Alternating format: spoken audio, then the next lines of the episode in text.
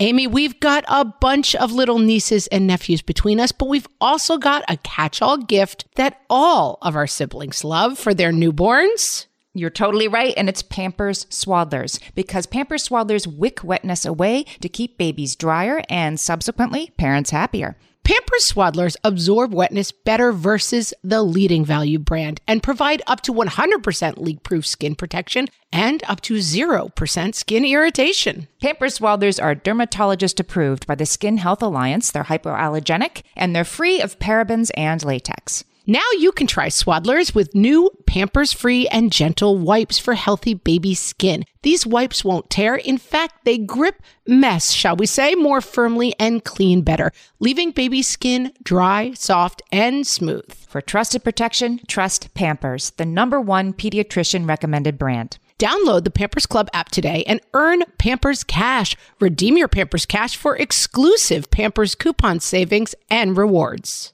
Only redeemable via Pampers Club. Pampers Cash has no cash value. Hello, everyone, and welcome to Fresh Take from What Fresh Hell Laughing in the Face of Motherhood. This is Margaret. And this is Amy, and today we're talking to Heather Chauvin. She's a leadership coach who helps ambitious, overwhelmed women break free from their fears to courageously and authentically live, work, and parent on their own terms. Heather is the host of the podcast Emotionally Uncomfortable and the author of Dying to Be a Good Mother How I Dropped the Guilt and Took Control of My Parenting and My Life. Welcome, Heather. Thank you, ladies. I'm so excited to be here.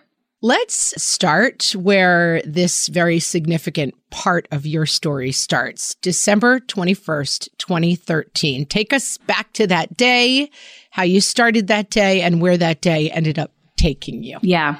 It's always the journey that gets us to those days and those moments. Isn't that unfortunate? We'd like to just have it be the calm stream that takes us to the places we want to go. Yes. And we're always like, the day, take me back to the day. So December 21st, 2013 was a day I will never forget. So I live in Ontario in Canada.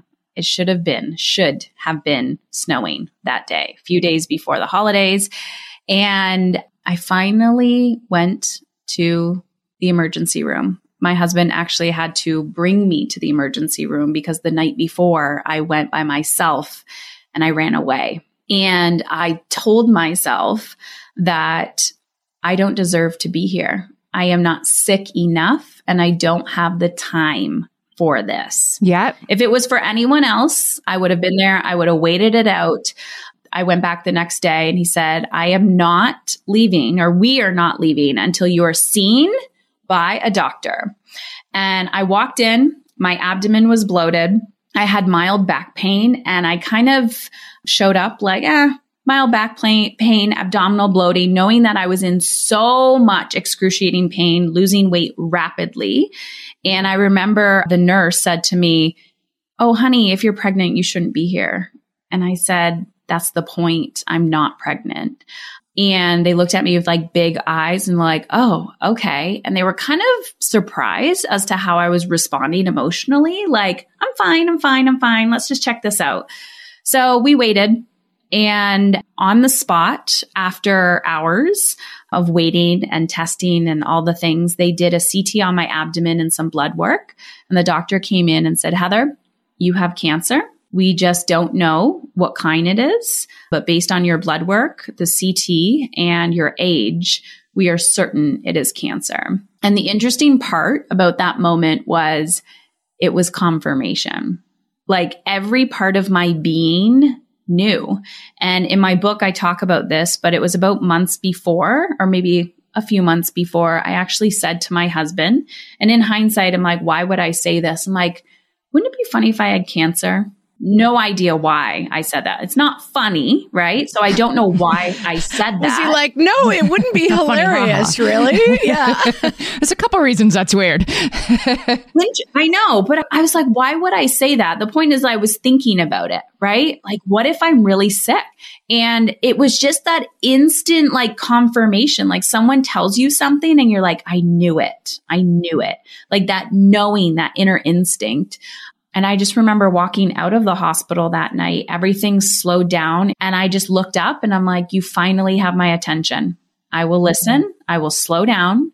and I've never been the same since. And you are a mother. You were a mother at this time in 2013? Yeah. So I have three boys. They're 17, 12, and 10. So my youngest was around a year old and my oldest was nine. Yeah. And so, how do you experience that news as a mother? Are you experiencing it first like, oh my God, my kids, or oh my God, myself? Does that change how you take this bad news in? I think reality hits around like, you know, your worst, not your worst nightmare, because my worst nightmare wouldn't be something happening to me, but something happening to people that I care about. But my brain shifted to like, I need to survive for them, right? Not I need to survive for myself, but I need to survive for them. And Ironically, my oldest son, his biological father died. And at the time, I was like, I am his everything. Like, I cannot leave this earth yet. And that like inner will and desire to live and survive was like 10x. I was like, I am going to act as if I'm going to survive. And so I think my determination that like mama bear came out when I was diagnosed. You have a line that I think is really deep cancer gave me permission to stop suffering. Tell us about like what that looked like for you, that revelation. Yeah, so it actually breaks my heart because when I'm talking to a lot of people or I'm telling my story, they'll say, You're so inspiring, but I don't have a story like yours. So, kind of like, I can't really take action yet on what I want or desire because I should be grateful for what I have. I should be grateful for my life. And I'm like, but you're not fulfilled. You're not content. So why are you choosing suffering?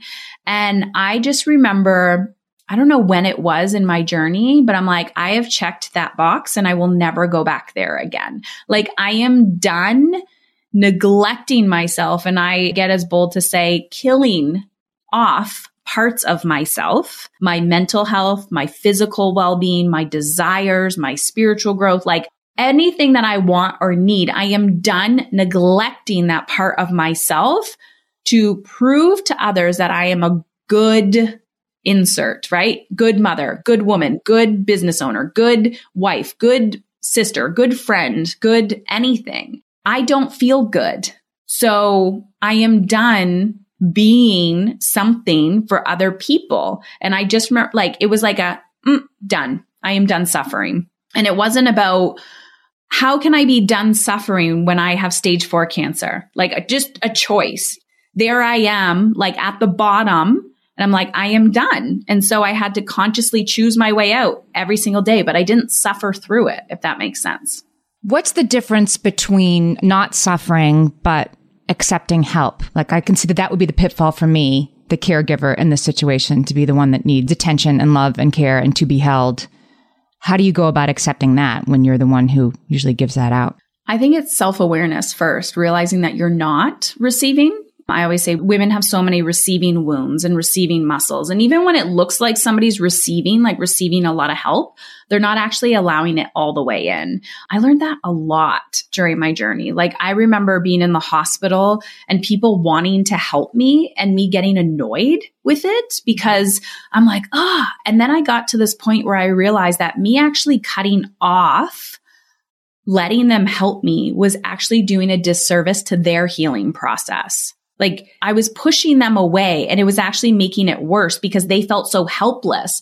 So whether it was them bringing me food that I knew I wouldn't eat or like trying to help with the kids or do something, even though it wasn't the help that I quote unquote wanted or needed, they were doing it for self-serving. It's like when we're trying to, you know, the holidays are coming up, you're giving to these people you know, you're like, oh, look at us. We like sponsored a family or we're going downtown doing whatever yeah, where are you the other 12 months or the other 11 months of the year? Like it is so self serving how we want to help other people, which is fine, but understand that learning to receive help is not always about you. It's understanding how the side effect of once you do receive help not only is going to allow you to become better, but also how that impacts your children, impacts your family, impacts every single person that you interact with. And we want to keep exploring the lessons, but first tell us how you're doing with your health. I'm doing fabulous. I am healthier than I've ever been in my entire life, even as a child. And I remember this moment where like at the beginning, I'm trying to run away from disease. Like, okay, I got to get further away from it. Okay. Tell me what to do. Okay. Now I'm in remission, which I went into remission rather quickly. But then I remember when, you know, Western medicine could only get me so far. And then I started looking into functional medicine and I was already, because I have a therapy background, I was a social worker, I was already into like emotional well-being and healing. And I was into personal development for nine years before this happened. So it wasn't like this was my big awakening. I already left my corporate job, started my business into meditation and mindfulness. So I was like, hey, take a holistic approach. And so now I'm not afraid and running away from disease. I'm like, how good can it get? How healthy can I feel? You know, optimizing my health and well being uh, rather than trying to like prevent disease, if that makes sense. We're going to take a break. And I want to, when we come back, talk about some of the changes that this caused in your life and how that can look and feel practically for other people. We're talking to Heather Chauvin, the author of Dying to Be a Good Mother, and we'll be right back. Margaret, I've got a go to baby shower gift that I give whenever there's another newborn in my life. Can you guess what it is? Amy, three guesses. First two don't count. It's Pampers Swaddlers. Exactly. Pampers Swaddlers keep baby's skin dry, happy, and healthy. Pampers Swaddlers absorb wetness better than the leading value brand and provide up to 100% leak proof skin protection and up to 0% skin irritation. Pampers Swaddlers are dermatologist approved by the Skin Health Alliance, hypoallergenic, and free of parabens and latex. Try Swaddlers with new Pampers Free and Gentle wipes for healthy baby skin. These wipes are five times stronger, gripping mess more firmly, shall we say, and making diaper changes a breeze. For trusted protection, trust Pampers, the number one pediatrician recommended brand. Download the Pampers Club app today and earn Pampers Cash. Then redeem your Pampers Cash for exclusive Pampers coupon savings and rewards. Only redeemable via Pampers Club. Pampers Cash has no cash value.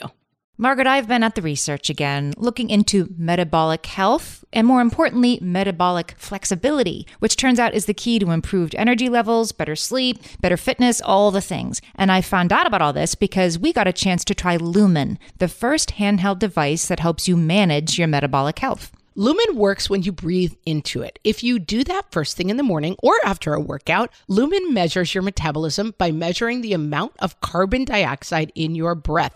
It's science, people. That lets you see exactly what's going on in your body in real time. Then you use Lumen's app to get tailored guidance to improve your sleep, your nutrition, even stress management. If you're interested in figuring out the effects of different sorts of foods on your body, Lumen is a really cool way to see what's actually happening as your body burns different fuel sources. If you want to take the next step in improving your health, go to lumen.me and use fresh to get $100 off your lumen. That is L U M E N dot M E. Lumen.me and use the code FRESH at checkout for $100 off. Thank you, Lumen, for sponsoring this episode. So, Heather, you talk about in your after this diagnosis sort of reprioritizing things in your life. And again, I think it's important, and I want to underscore something you said. This is work that is available to all people at all times. You don't have to wait until your life is threatened or you get to this very dark place to start implementing some of the practices you're talking about. So, Let's start with talking about asking yourself, what is it that I want and, and coming from that place and what that gives you. There's so much I want to say about what is it that I want because when I ask people that, I get a lot of like stares back at me, a lot of fear.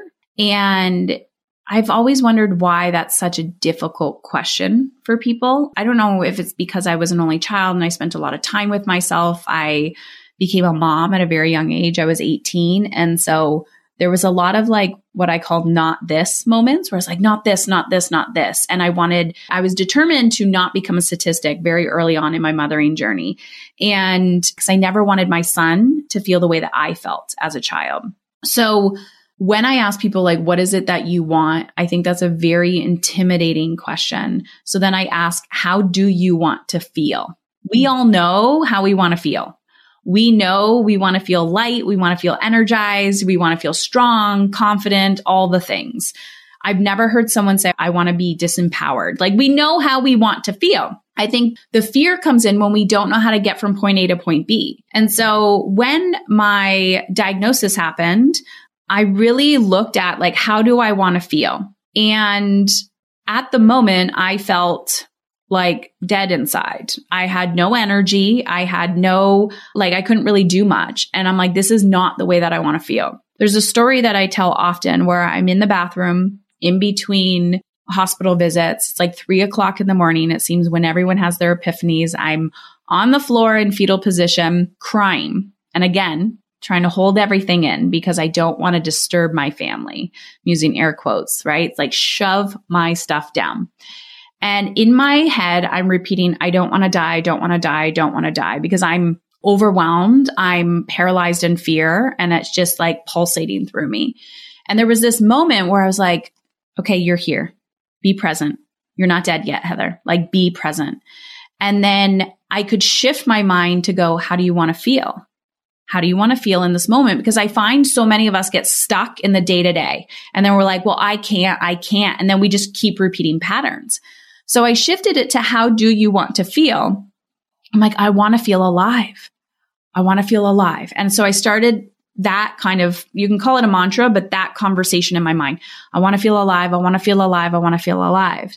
And then the next question I ask myself is, okay, what little tiny action do you need to take to feel alive right now or tomorrow? And then fear washed over me again. And I was like, I have no idea how to feel alive. And I'm like, I don't know if I've ever been taught, if it's ever been shown to me by another woman, or if I've ever felt this way for a very long time in my life. And that was the pivotal moment the next day waking up and going, how do I want to feel today? I want to feel alive. Well, what would an alive person do? They would probably get out of bed and take a shower. So that's what I did the next day. And then the day after that, I was like, get out of bed, take a shower, sit on the porch, get out of bed, take a shower, go for a 10 minute walk and like slowly, slowly, slowly brought myself back to life. And then that's where courage came in. That's where I had to be like, all right, what's the next thing I'm craving? What's the next thing? What's the next thing? And that has led me to where I am today, which is like when people are like, you must be overwhelmed.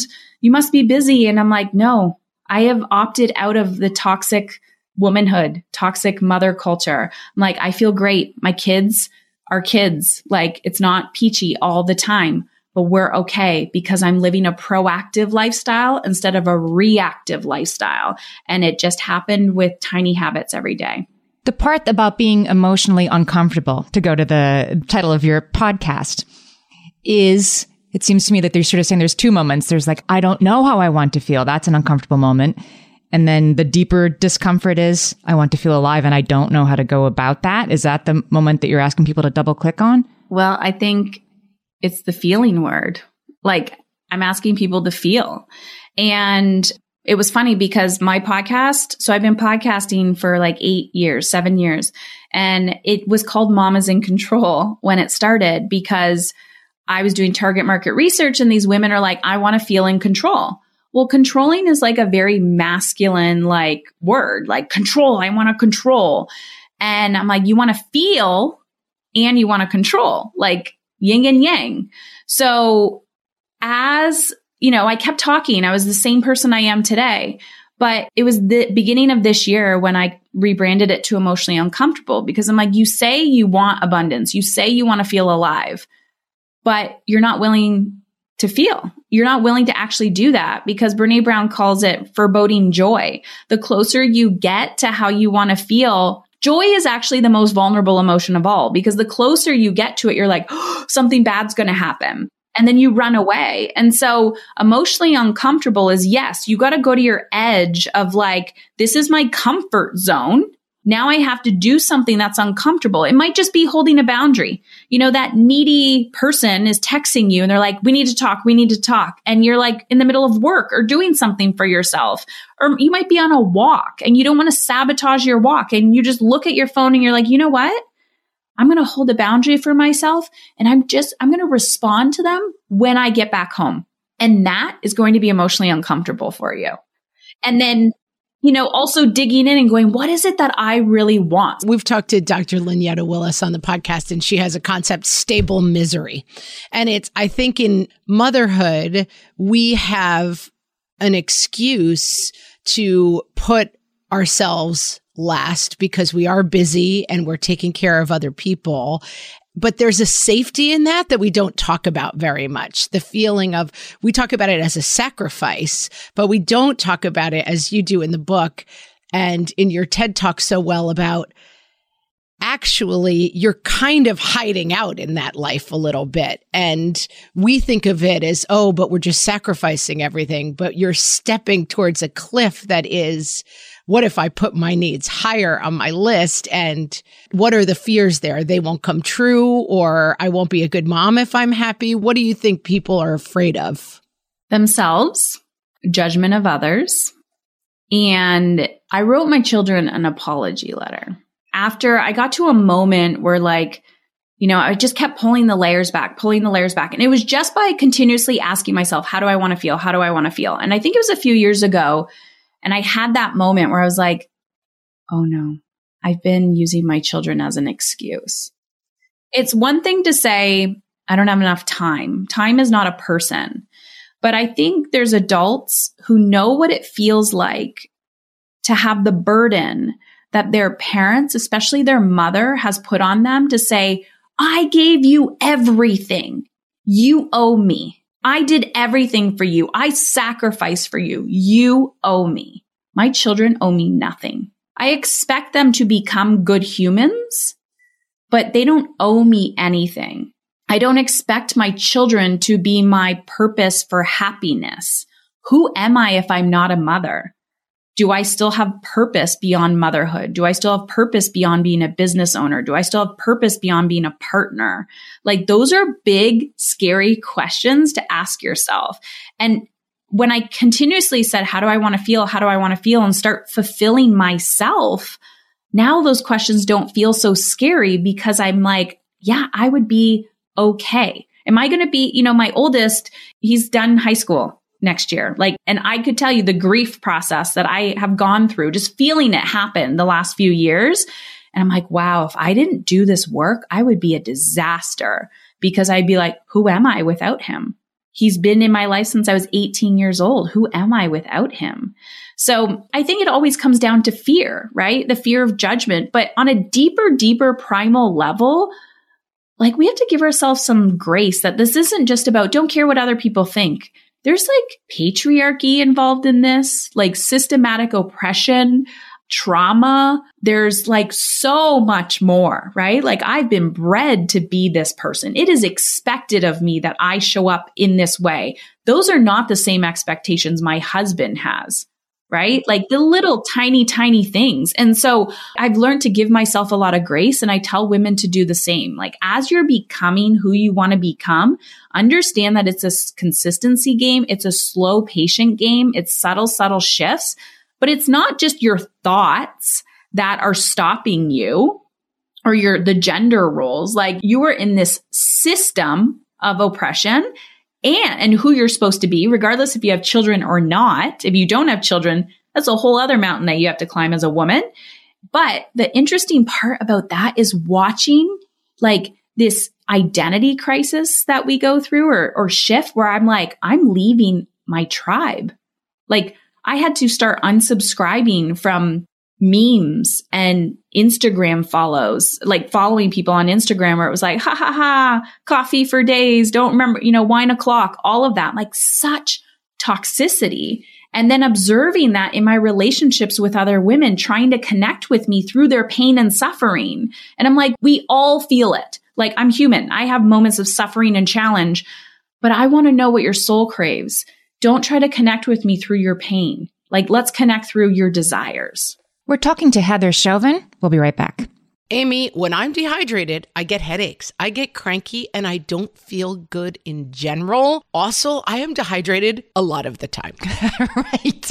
because being good with the water bottle is one thing, but getting that sodium and potassium with the fluids turns out that is the key to staying optimally hydrated. So, whether you're looking to hydrate during your workout, while traveling, or at the end of a long night, Sports Research Hydrate Electrolytes have got you covered with over 65 trace minerals, 7 essential vitamins, and coconut water powder. Crisp and refreshing without any sugar, this is hydration powered by sports research. Each box has 16 little stick packs that you can take on the go, whether you're headed to an exercise class, a night out with friends, or a podcasting conference. And did we mention they come in delicious flavors from raspberry lemonade to cherry pomegranate? Stay hydrated with Sports Research Hydrate Electrolytes. Visit sportsresearch.com and use the code WhatFresh at checkout for 50% off your purchase of Hydrate. That's S P O R T S R E S E A R C H dot com, sportsresearch.com, and use code WhatFresh for 50% off your Hydrate Electrolytes order.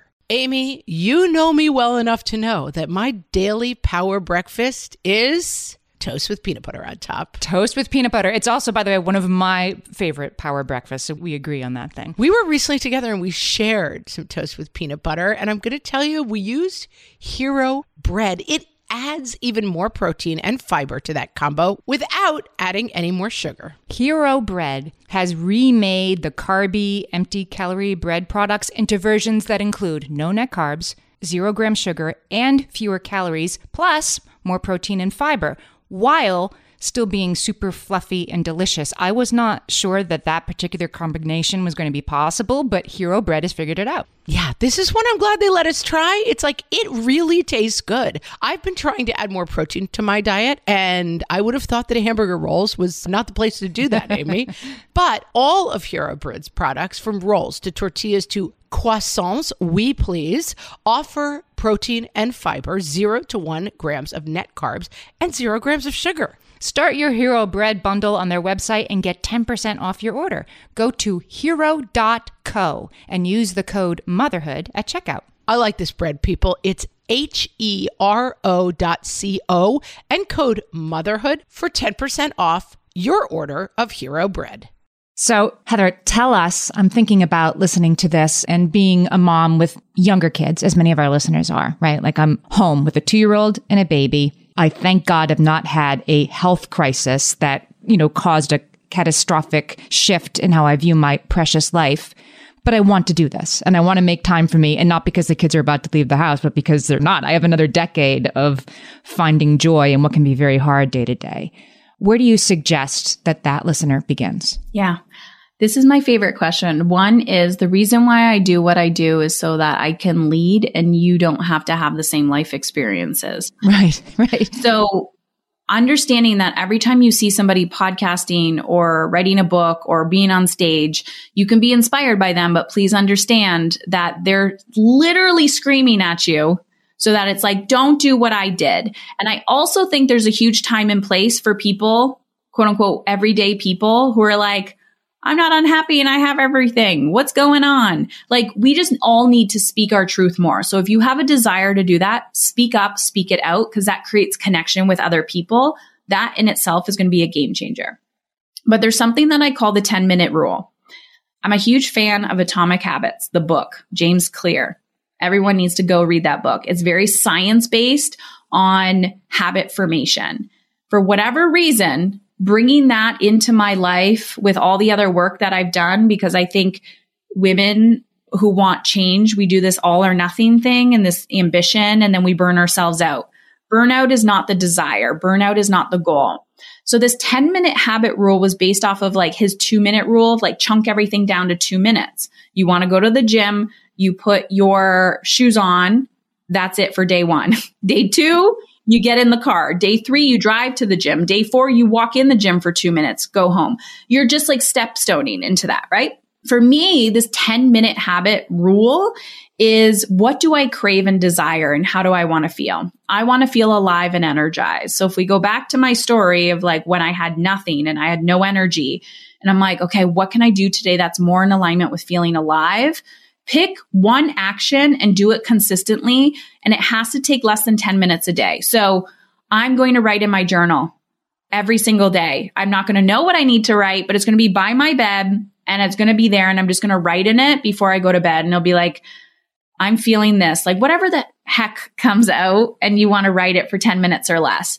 Then you know what? Maybe the, the second thing you're like, wow, I have a lot of blocks around creating space. I hear this space, space, space. Go for a 10 minute solo walk. If somebody's home and you have capacity for that, go for that walk. Do something that's emotionally uncomfortable for 10 minutes a day. Do it consistently and you'll watch your life change. In terms of goal setting, because I feel like people get lost sometimes in this place, that are there goals that are more tangible, more achievable? I think sometimes our goal feels very fuzzy. Like, I just want everything to be better. I want to be happier, but it seems like this gigantic goal. Is it better to set a close, clear goal or are the large kind of fuzzy goals just as achievable? What do you think? So I don't create goals. I have like a desire list. So people will say, which is why I don't align, especially in business. Like, what's your five year plan, 10 year plan? The version of me today would be thinking way too small of what my five year plan would look like because I'm going to become a different person. I don't know what I don't know. So I follow my desires. So my number one journal prompt that I use and I teach people is wouldn't it be nice if? And it, that doesn't feel so rigid to me of like, what do I want? Again, right? That's like very confronting. Wouldn't it be nice if? Wouldn't it be nice if? And then just play with it. Put a timer on for five or 10 minutes and then write. And I tell people, do it again and again and again and again. Whatever comes out on that list is what you desire. Then you could pick one. Wouldn't it be nice if I had Fridays off? Wouldn't it be nice if I didn't have to, you know, tuck in the kids every night? Wouldn't it be nice if someone made me dinner once a week? Like whatever comes out, then circle one and that's your quote unquote goal.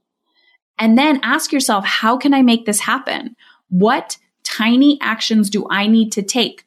If I don't want to cook dinner every night and that's on your list, are you just ordering takeout? Are you asking somebody else to cook? Are you, you know, getting some freezer meals? Like what is happening? Come up with a plan, execute on the plan. But I, again, I think it goes back to this all or nothing. Like you wake up one day and you're like, Oh my gosh, not this. I don't like this life. Okay, now I just need to change everything. I need to quit my job, move to Bali and cut my hair. No. Right. Hallmark movie it. Yeah. Change it all. Right. Open my bar on the beach in Bali. I talk about that all the time. Yeah. Yes. And you can do that. That could be your dream and desire, but it's like this eat, pray, love my kids would come with me and they'd ruin it. You know, it's like that's the problem with those big goals. Because you'd bring them because you feel guilty. Exactly. But I want to drill down a little bit because I feel like this is such an important point that you make is that the danger of that all or nothing and that perfectionism because I uh, this is exactly me. If I can't go to the gym and make it through a really hard 1 hour class and then take a shower and be clean and blow dry my hair that's a fail, you know, and that being able to find the smaller wins on the way to the goal is something that I really struggle with. And you talk about that a lot. And is that solved by this breaking down? Is that how you kind of solve for that perfectionism problem that so many of us have? So I have a lot of resistance around working out.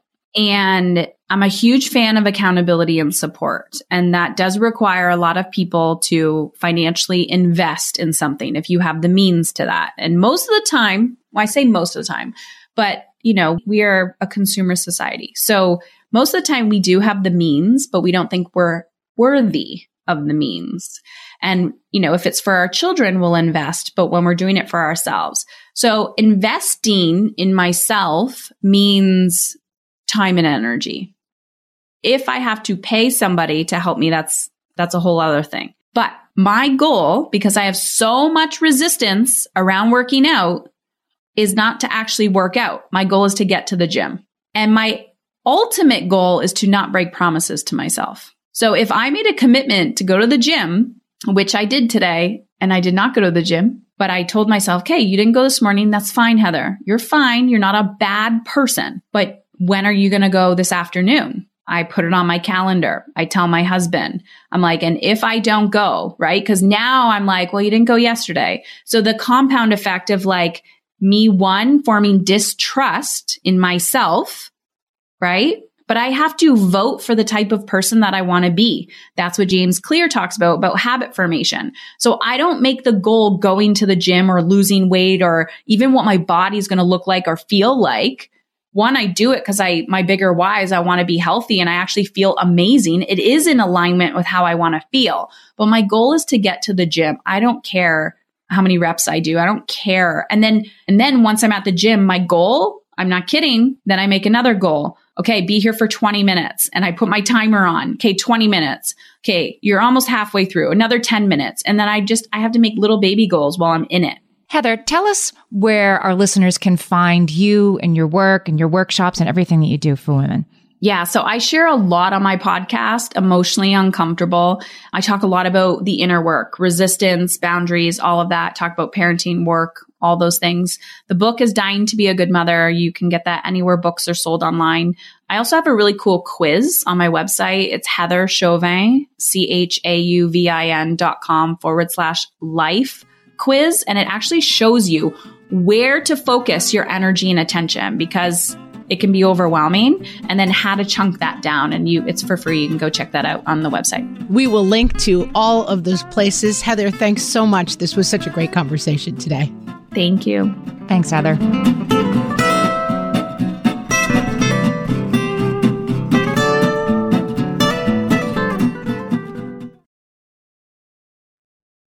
Are you overwhelmed by the things that get in the way of you doing what you want to do?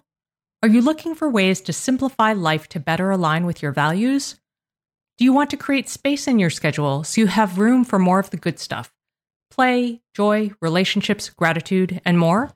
If you answered yes to any of these questions, I invite you to check out Edit Your Life, a podcast to help you edit the unnecessary from your life so you have more room to enjoy the awesome. Through episodes with me, Christine Koh, and a range of super smart, compassionate, and thoughtful guests, You'll come away with big picture insights and practical ways to declutter your home, schedule, and mental space without getting bogged down by perfection. I have always believed that small moments and actions matter tremendously.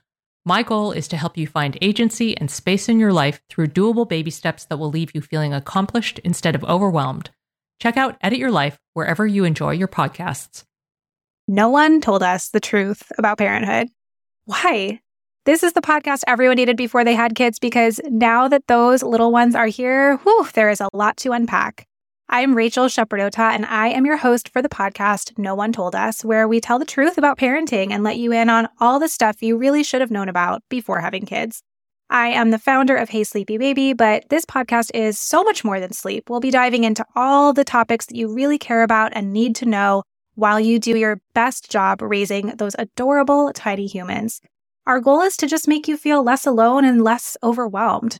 There are so many things that no one tells us before becoming a parent. And I think that we should really pull back the curtain on becoming a first time or second time mom or dad to share the good, the bad, and the ugly. We'll have a little education, a little fun, and a whole lot of heart that goes into each and every episode. So join me and our amazing guests each week to hear us talk about what no one told us.